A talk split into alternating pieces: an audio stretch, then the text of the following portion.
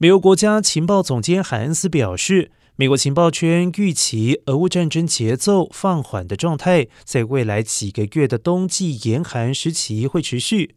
海恩斯在加州举行的年度雷根国防论坛表示，目前大部分战斗发生在乌东、巴赫姆特以及顿内茨克州。自从俄罗斯军队上个月从乌南赫松州西部撤军之后，战争节奏趋缓，预期接下来数个月可能持续。尽管供电网和其他重要的冬季基础设施遇袭，乌克兰人抵抗意志并未减弱。